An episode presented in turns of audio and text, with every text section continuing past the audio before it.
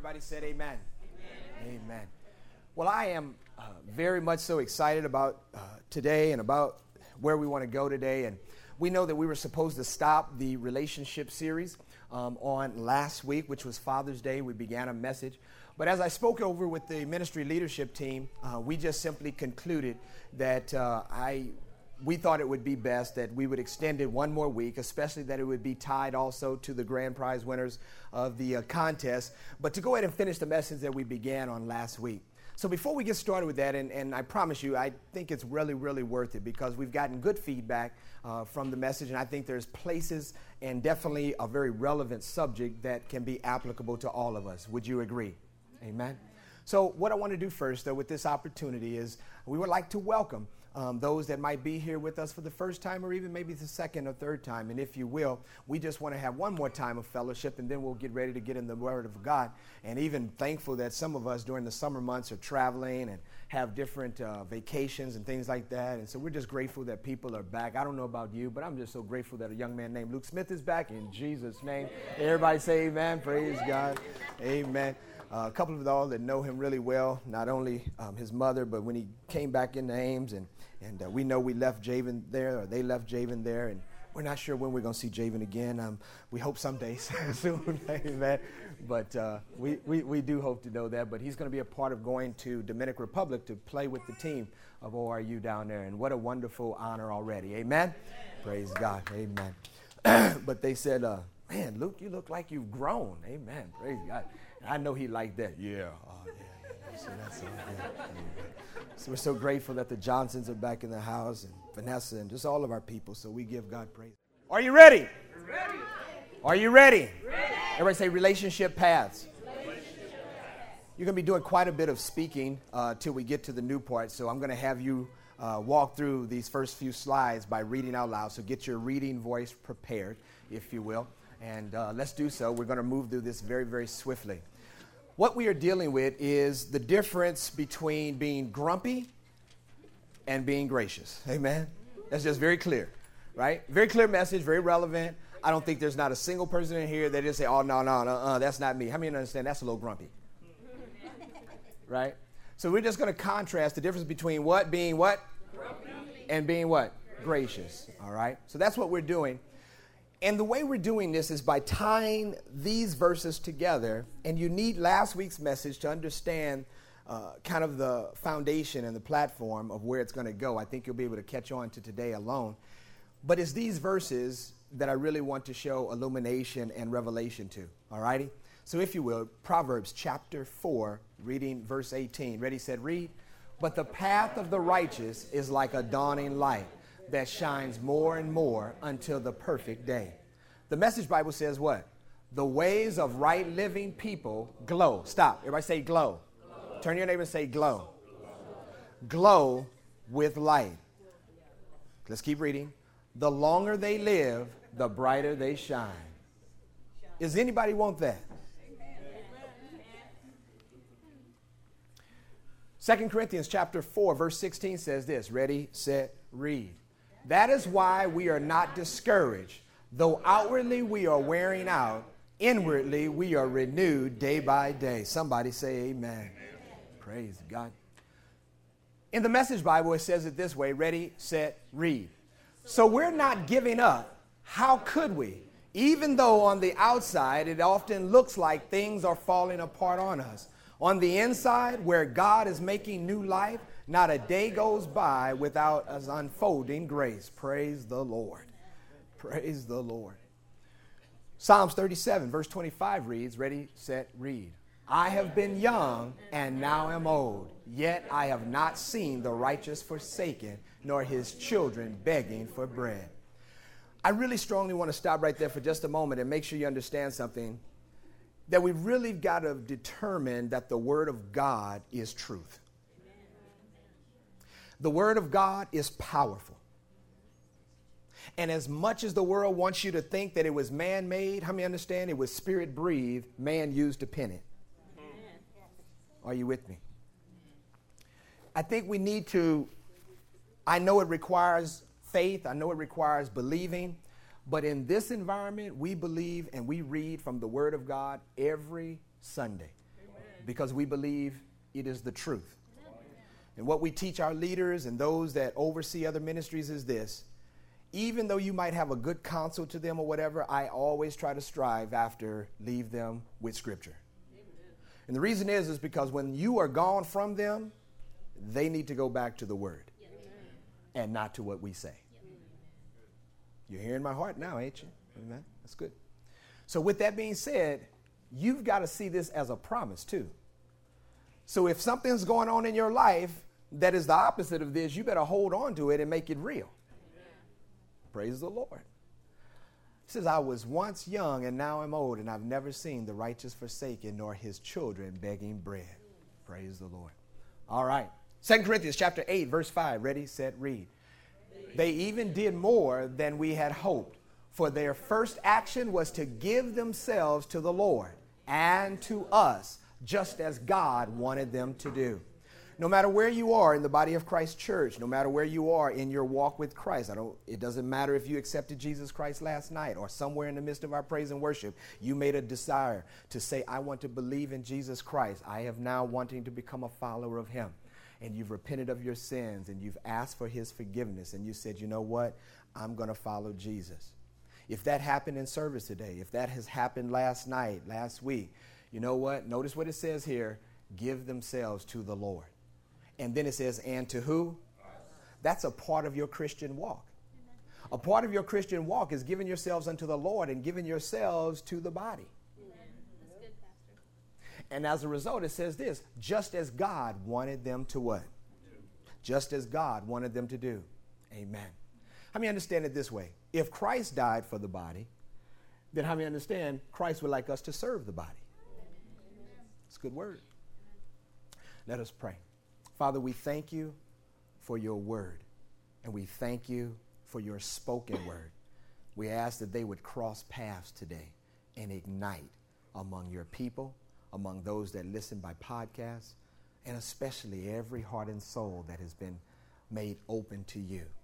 For Lord, we have areas in our lives, though we are saved, though we are spirit filled, though we are sanctified, though we live godly character, Christ believing lives, there are areas in our life that are still looking to be cultivated and conformed into the image of your Son, Jesus. In Jesus' name we pray. Amen. Amen. this is our topic and our takeaway. Our topic and our what? Takeaway. Turn to your neighbor and say, This is our topic. Is our topic. Now turn to another neighbor and say, And take this away. Take this away. Grumpy old men versus growing by grace to be gracefully gracious. It's a good word. It's a powerful word. You say it's personal? It feels personal. Amen. I, I promise I'm not thinking about anybody at all, even though you might be a professor. I mean, I'm not. Just because you're here and you might fit this description doesn't mean I'm necessarily speaking about you, no matter what town you live in even if you live in Madrid. I mean, it doesn't matter. Amen. Praise God.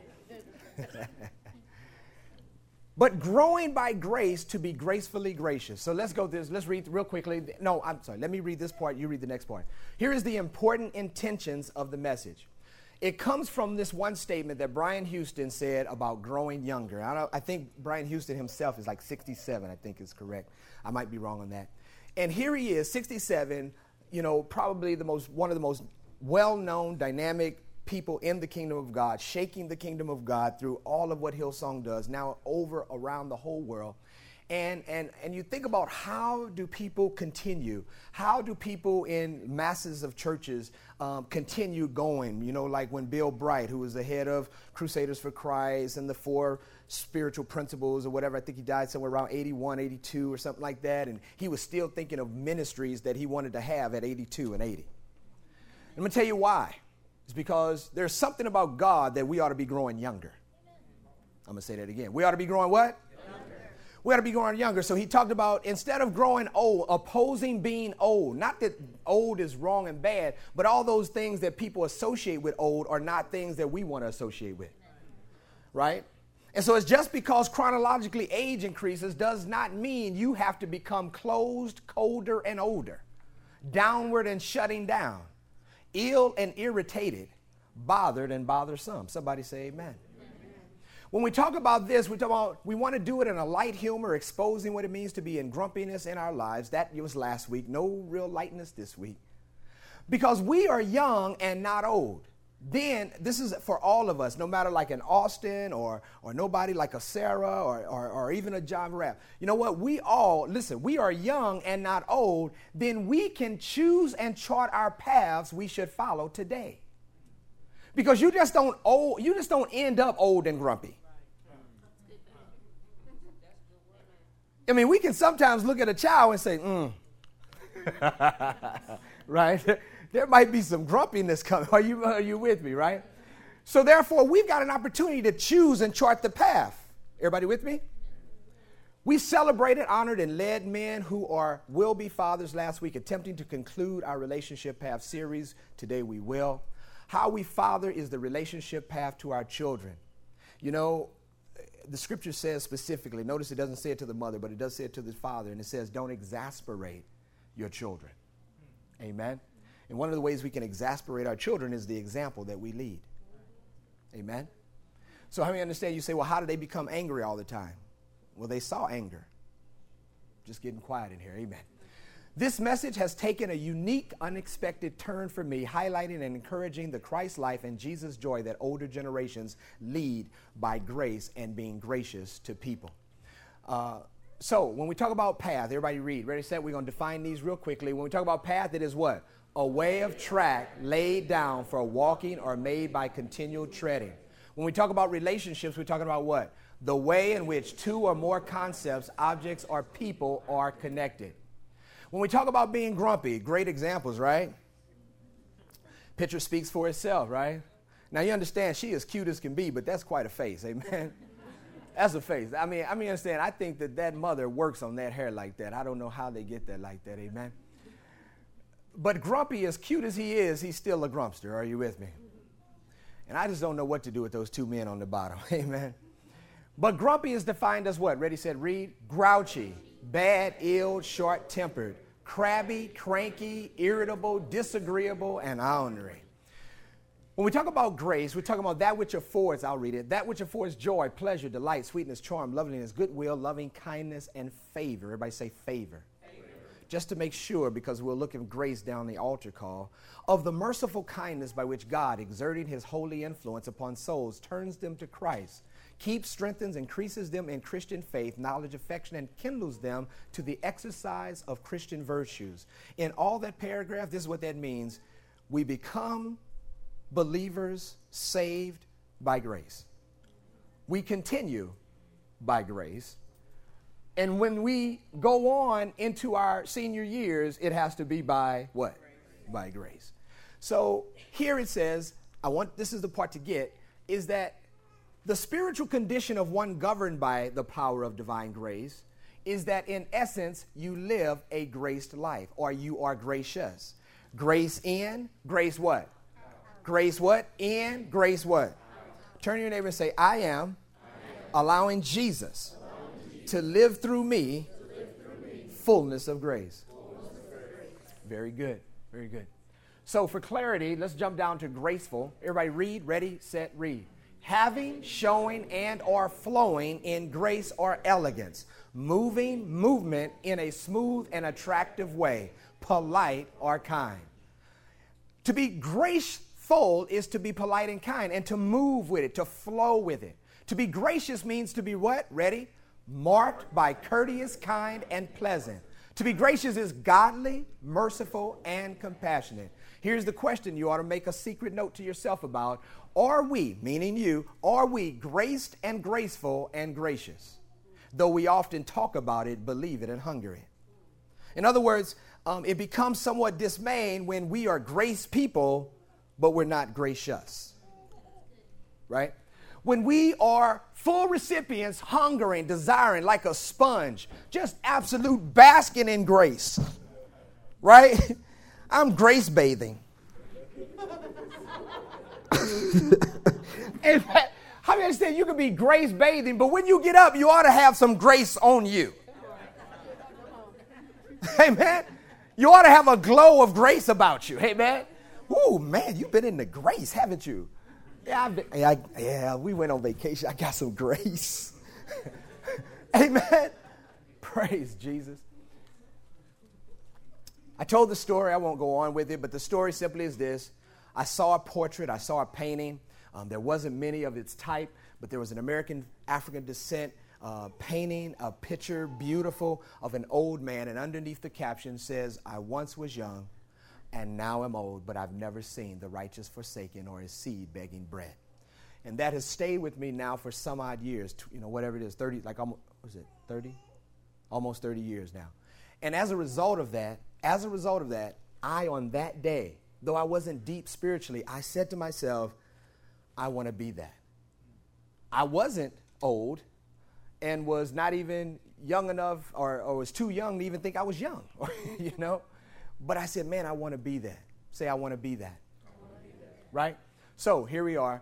Um, we talked about last week, we talked about the father and his two sons. I think, you know, some people preach this really well instead of calling it the prodigal son as if the whole story was about one son, it was really about a father and two sons.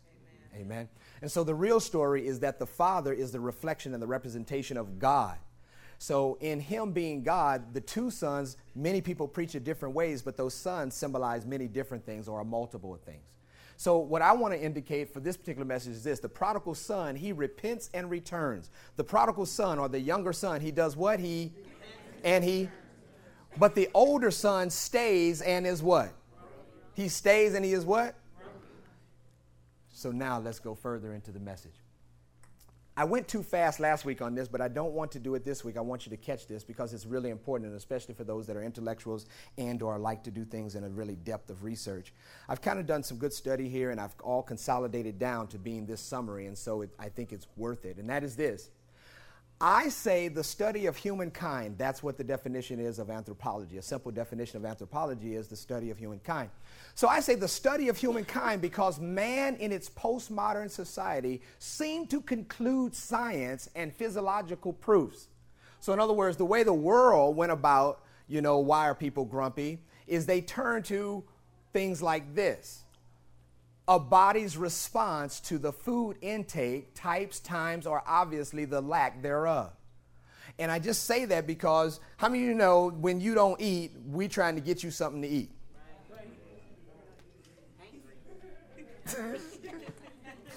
you know what? Y'all got some names over here.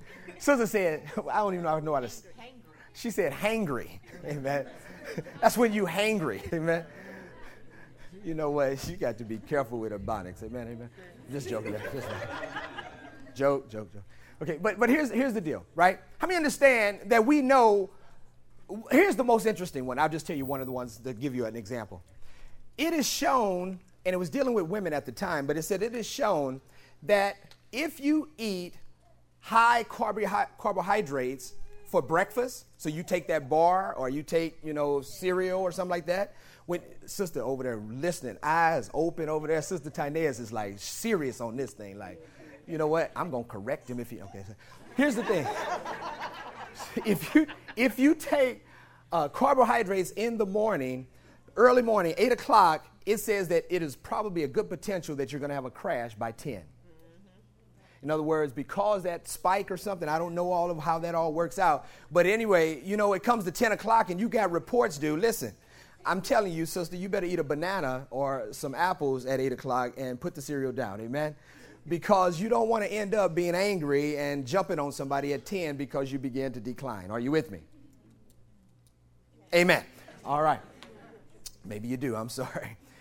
The other one is hormonal, meaning both in men and women are hormonal in nature the lowering of our hormones as we grow in age chronologically, the women are found to be gradual, therefore, you don't notice that very much. But in men, it seems to be drastic. That's why it seems to be a sharp difference in maybe a demeanor of some men. And then it goes on and says it's age related, dealing with different pressures, dealing with physical um, and their identity. You know, you go into retirement, you know, whatever the case may be. And then last is brain born or personality. And I think too many times, listen, this is very important, too many times a lot of us want to rely on that, right? We want to go back, well, this is just the way I am. Well, just the way you are can be transformed, right? Am I too much in the sofa and talking too plain today? Or y'all want me to be sophisticated or what, what's going on? Can I get a praise the Lord? Praise the Lord. amen. Say ouch or something, amen. So, so I don't. I just want to get us away from the norm of I can just be this way, right? Now, now let me stop right here. I'm gonna get this. The reason we call this title "Old Grumpy Old Men" is because of this. Catch this. Is because we can't necessarily, how many understand the only one that typically doesn't know that they're grumpy is them who's grumpy? you know, you are, this is sensitive to you, sister, amen. And so all I'm saying is, at some point, open up your thoughts, open up your heart, and just think, you know, well, what is my demeanor? How do I carry myself? Is it graced? Is it what? Grace. All right. Let's look at the Word of God. Check this out.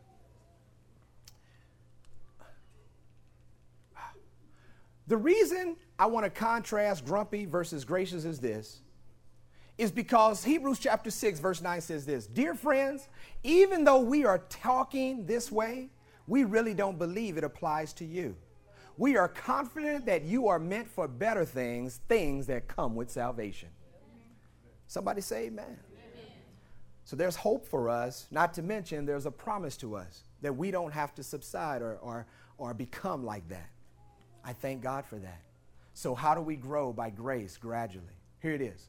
This is exactly what I want to communicate with the sense of vigor and victory.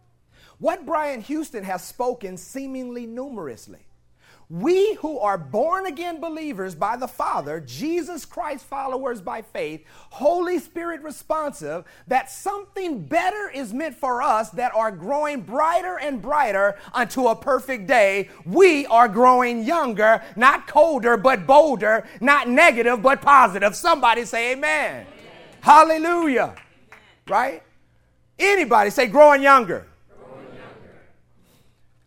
Proverbs 418 approves of it. But the path of the righteous, say that's us.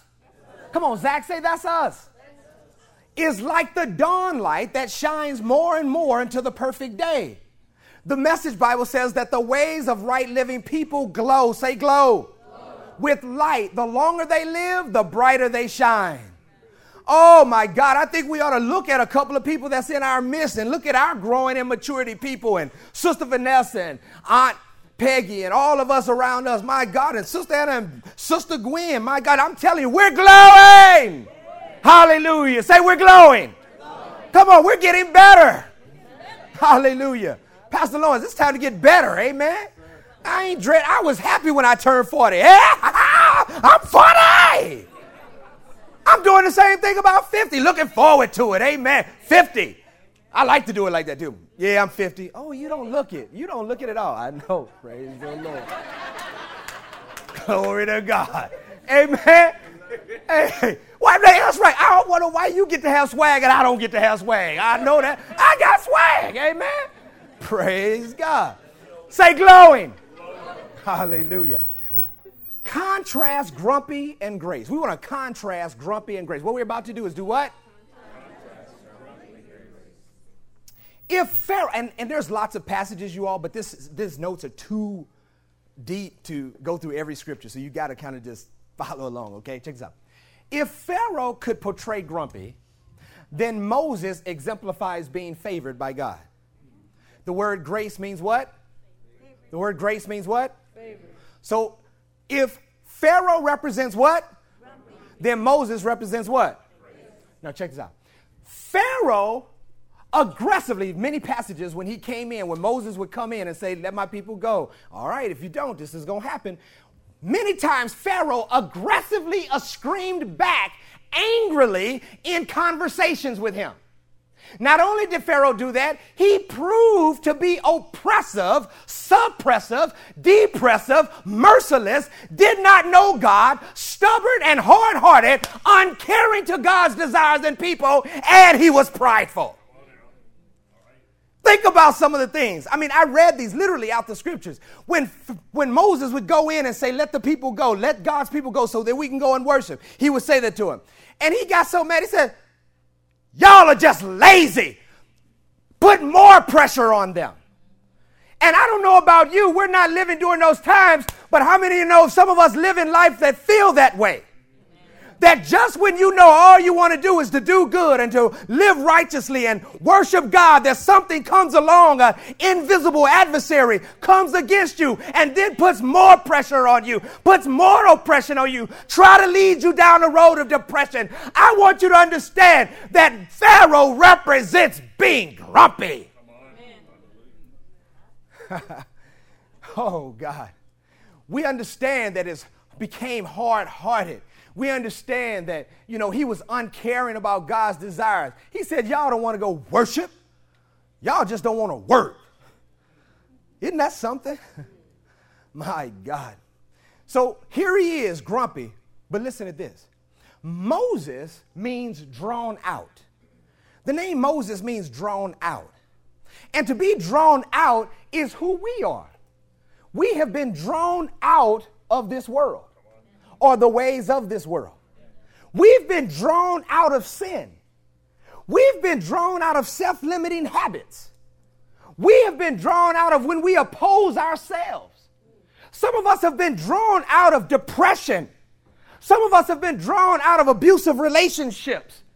God gave Moses this name while he was still a child because he was going to use it for the rest of his life, and his name meant drawn out. Say, drawn out and drawn out can only take place by grace. So his name got named to him because of the favor. He was named what he was because grace was going to be on his life. Favor was going to be on his life because he was drawn out. Say, drawn out. drawn out. Now, I really like this scripture, and you're going to see me preach it a lot. I never saw it this way. Powerful, powerful text. Look at what it says here. In Moses means drawn out, and in 2 Timothy chapter 1 verse 9, you see these four words, these four different major things. Literally, Nick, look at this. It says this. 1 Timothy, I'm sorry, 2 Timothy chapter 1 verse 9. Who has saved us? Say saved us. And what? Called, Called us with a holy calling, not according to our works, not about us, but according to his own what? Purpose. And which was given to us in Christ Jesus before time began. I need you to see that all four of these in the same verse revealing why we are saved. You wasn't saved for yourself. Oh, we need to get correct doctrine. We was not saved for ourselves. Look at the scripture. For we were saved, he, he who saved us and what? Called us. If you saved, then you are also called. There's not, look, you're not on the Damascus Road. You're on Welch. You're on Lincoln Way. And on Lincoln Way, you get knocked down, and it wasn't a horse. That was tradition. We don't know where it came from. All we know is that the glory of the Lord is speaking to you. Maybe it happened in your shower, but you were saved. And when you were saved, you were also what? and then it says, for his own what? You have a purpose that is the purpose of God. You have a purpose that is the purpose of God. Get this. It's not your purpose, it's his purpose for you. Oh, we haven't preached like this in a long time. We too often are trying to live on the penthouse because we want it. So we come to God with prayers, put us on the penthouse. That'd be so nice for me to be up there. I like to have a key. Now it sounds like I'm preaching down. No, I'm not preaching down, I'm preaching God. God called us for His purpose. Are you with me? So therefore, when we know what his purpose is, how many understand you will prosper? Hallelujah. How does it all happen? By his what? Grace. It's a good word. So this is what's going to happen to Moses. Let's go further. You got to catch this. Moses is above 80 years old when he's speaking to Pharaoh. Right? It's 40 plus 40. 40 years he was growing up in Egypt. 40 years, he then goes to Midian, which is, I'll talk about that in a minute. He goes elsewhere. He leaves Egypt. He stays there 40 years, and then he comes back to Egypt to do what God saved him for, draw him out, what he had been called to do, then what he was what? For God's purpose, and what he was given the grace to do. Amen. So here he is, he's 80 years old. Now, I don't know about you, please don't, don't get too loud, but at least seem like that's old. Amen. So he has the opportunity to be a grumpy old man. No, he's growing in grace. Watch this. Moses stayed face to face in the presence of God, speaking, communing, and in his friendship. God was his friend. God, listen, that's the note we want to take right there. Not hands folded, that's the note we want to take right there, or get the I download, right? Here it is. How do I grow in grace? How do I become graceful? By meeting with God face to face in the presence of God. It's not just a nice song, it's in the presence of God that we grow gracious. How do we know that, Pastor? It's Exodus 34. When Moses came down from the mountain, you're going to love these verses. Look at what it says. Carrying the stone tablets inscribed with the terms of the covenant, he wasn't aware that his face, what? That his face, what? I didn't put this in there. I promise I didn't. The definition means to glow. Mm-hmm. And Moses comes down and he is what? From being in the presence of God. Because he had spoken to the Lord face to face. Face to face is a Hebrew idiom that means in his presence. Right? I'm going to show you one more verse. Oh, wow.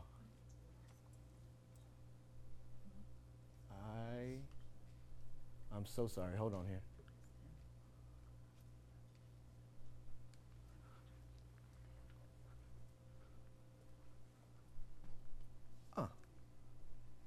Give me a second. Thank you. This is another verse, Exodus 33, verse 11. Inside the tent of meeting, inside the what?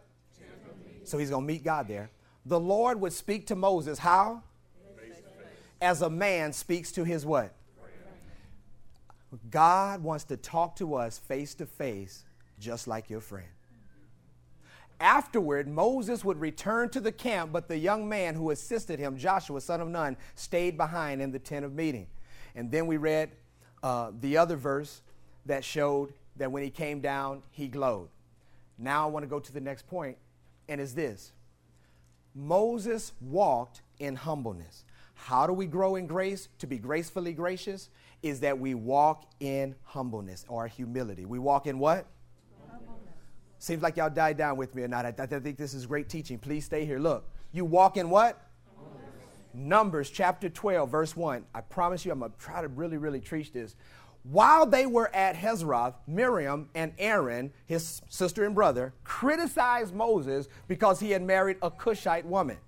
A Cushite, Cushite meaning, uh, the definition means ones with a sunburnt face dark skinned people, right? So he went to this land where there were dark skinned people. Cushites was a, was a particular type of people, Hebrew, te- I mean, not a Hebrew people, um, different type of people um, of that nations that had inhabited the world.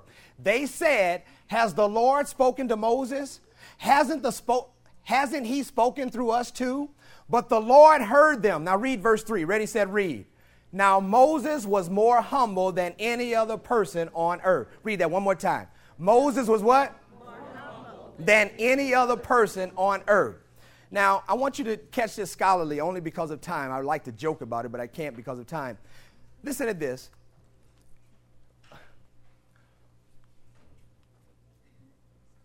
Man, I don't why I'm working with this.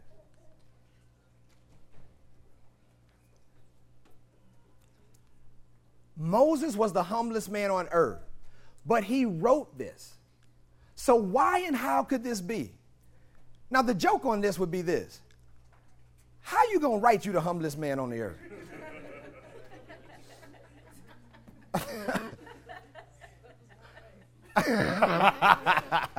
right? How you gonna be the writer of the Torah? And and and you, you I'm gonna, let me write this in here. Yep, Moses. like he could he didn't say I. Moses. was the humblest man on the earth, right? Stay with me. Excellent, profound teaching out of this. often overlooked but real life realized. Prophetic principle. What can cause humility in life is regularly softened hearts from humiliation, brokenness, and when God redeems us by his grace. I'm going to say this again. Please hear me. Chris, get into this. Get into this. You've just you were just there a year and a half ago. Come on, bro. Look.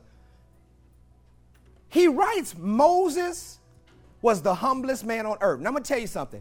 We could take that like that's arrogant, or we could take that even lower to say, you know what? This is undebatable. Because I see what my life is like. How many understand you can't fake being humble? Is that right? So he could write it because it was the truth ascribed by the Spirit of God. But what I like to show you is what I believe is a revelation and maybe overlooked when you don't put it all together is how do you come to this type of humility? He had this relationship face to face with God, and yet he was humble. Let me tell you, I'm gonna walk you through his life in just a short second and let you see what I mean. Moses, the humblest man on earth, how do we grow in grace to be gracefully gracious? Growing by grace to be gracefully gracious. How do we grow in grace to be gracefully gracious? Moses was the humblest man on earth. Why? The paradigm shift perspective is this. You see, saved from the threat of genocide when he was a baby, when they were attempting to kill all those little boys. So he already knows his life was drawn out because he knew he could have been dead.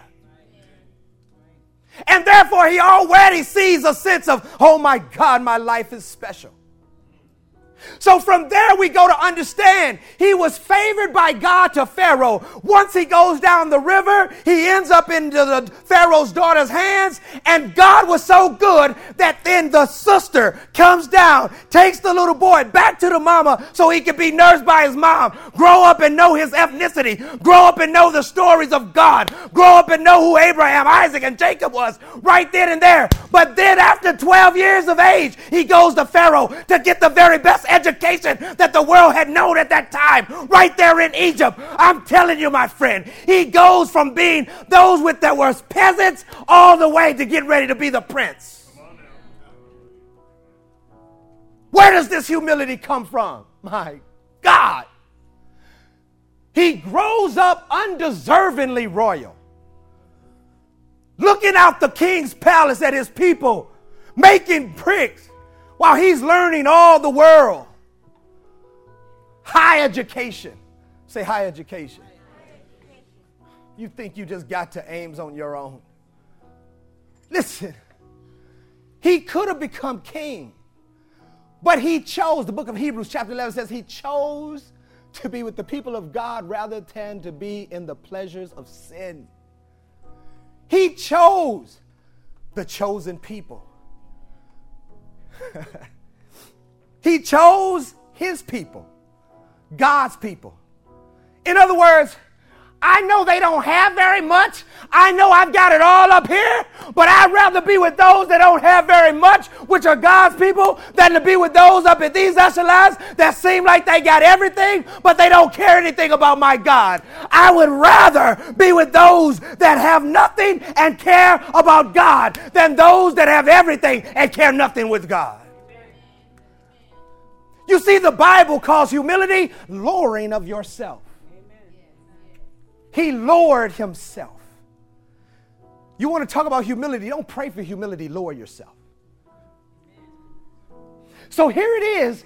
Here is he chooses to be with the people of God. He has a soul torn now at the age of 40. His soul is torn. He wants to be a part of his people, but he knows that he's been here in this royal atmosphere. So here he does this. He then now kills the Egyptian who oppresses the Hebrew. He kills him. Something rises up in him. His soul is torn. And whenever you have a civil war inside of you, how many understand? Whatever's inside of you is going to end up coming out of you. So if you've got a civil war where you're sometimes grumpy and sometimes gracious, we don't know how you might respond to pressure. But he himself kills, and with death on his hands and heart, he hides his wrong. The book of Proverbs says, He who conceals his sin will not prosper. So he conceals his sin. He conceals it. He hides it. He thinks nobody knows about it. You talk about humbleness. We're talking about the very threshold of humility. When you're hiding things and you know you've done wrong and you think nobody else know you've done wrong, but you know you've done wrong, you have a hard time living with yourself. It causes you to look at people and not be judgmental. It causes you to see people and want to have mercy on them. You see, I don't know about you, but I know about me, and I've done some wrongs. I know sometimes you sit there and you can't amen because you've done wrong. And I don't know about people that do everything right, but for me and my house, I've got to humble myself before God that I might receive more and more of His grace. So it says this He rejected to lead His own. What does that mean? You see, after the murder and he hides him, then he sees two of his own kind. I'm about to get deep for a second. He see two of his own kind fighting each other. Two of his own kind fighting each other. Oh, I know we're all after white police officers and all that kind of stuff, but there's also another subject we can be majorly attacking, and that is black on black crime. No! He saw two people in his own ethnicity and he said to himself, Oh my God, look, this is not what this is about. My God, God called us. God saved us. God wants us to be a good people. He wants to lead us out of this oppression. Why are you fighting each other when we need to be fighting the one that's holding us? oh my God. And right here in the midst of it, turns to him and said, Look, who do you think you are? Who do you think you are? Do you think you are? Turn and say, Who do you think you are? At this time, he doesn't know. I'm called to do one thing, but I'm hiding something else. I'm called to be this, but I'm hiding something like that. Say humility. How did he become the humblest man on earth? I tell you. Because look, he was rejected to lead his own. So he fled, and it was brought to light his darkest secret of murdering. And so many times, we're not courageous to face our wrong and our darkest secrets. He runs for his life to Midian. Look at this. With the one who raised him, put a bounty on him. He was raised in Pharaoh's house, and now Pharaoh put a bounty on him. Am I losing people? Listen, how do you become humble? I tell you how, because humiliation causes you to be humble. I'm going to say it one more time. Humiliation, not having, doing wrong, causes you to be humble. Somebody say amen. Look at this. With the one who raised him,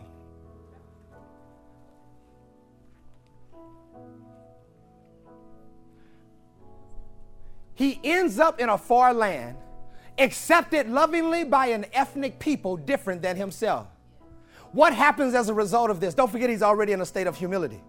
When you are a humble person, you don't look for dividers, you look for acceptance. And as a result, what happened? Therefore, his world was opened again. It wasn't about who I am and what I came from. It was about, oh, wow, you accept me? I'll be with you. So he stayed there 40 years, and look what happens. He marries outside of his own ethnicity. And from the biblical dialogue, I want to ask this question. Well, you know, when he gets called, he starts talking about, I can't speak, I got a slow speech. I, got, I, I, I, I stutter, God, I can't go talk to Pharaoh. And I'm not speaking ill of those that might stutter or have those kind of impediments. But I tell you this much when did he start stuttering? When he grew up in the Egyptian college.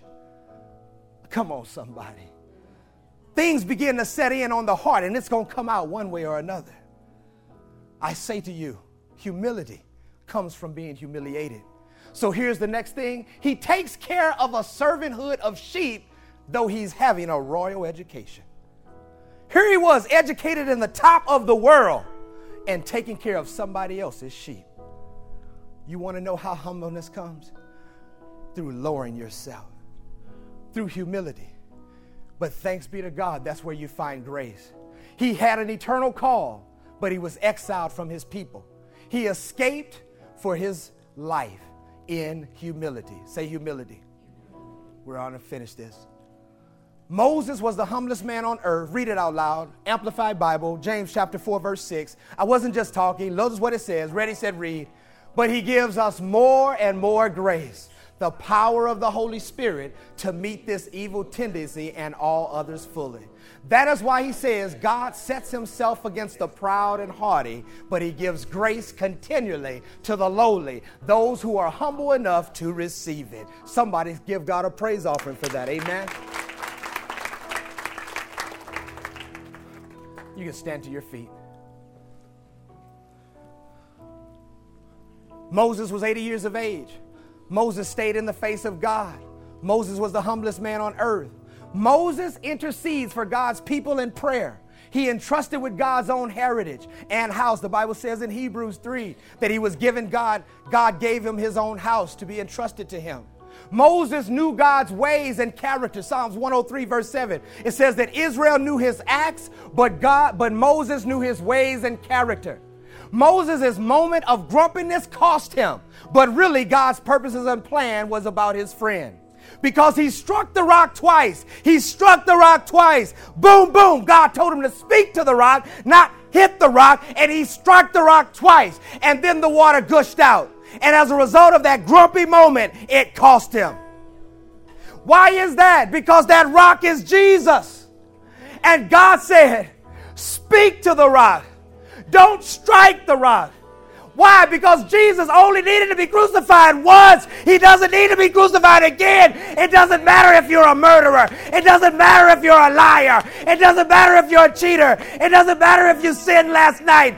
Jesus was crucified that he might take away the sins of the whole world. And he was crucified once. You don't have to suffer sin. You don't have to be crucified. Stop unforgiving yourself and accept the grace of God. He wants to forgive you.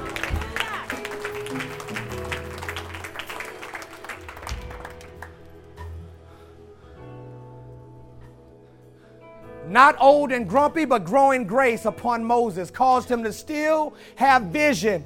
Everybody over the age of 30 say vision. vision. Everybody under the age of 30 say vision. vision. Vision and strength. Look, you don't want to miss this. Deuteronomy 34 4 says, Then the Lord said to Moses, This is the land I promised on oath to Abraham, Isaac, and Jacob when I said, I will give it to your descendants. I have now allowed you to see it with your own eyes. To see it with your own what? But you will not enter the land. So Moses, the servant of the Lord, died there in the land of Moab, just as the Lord had said.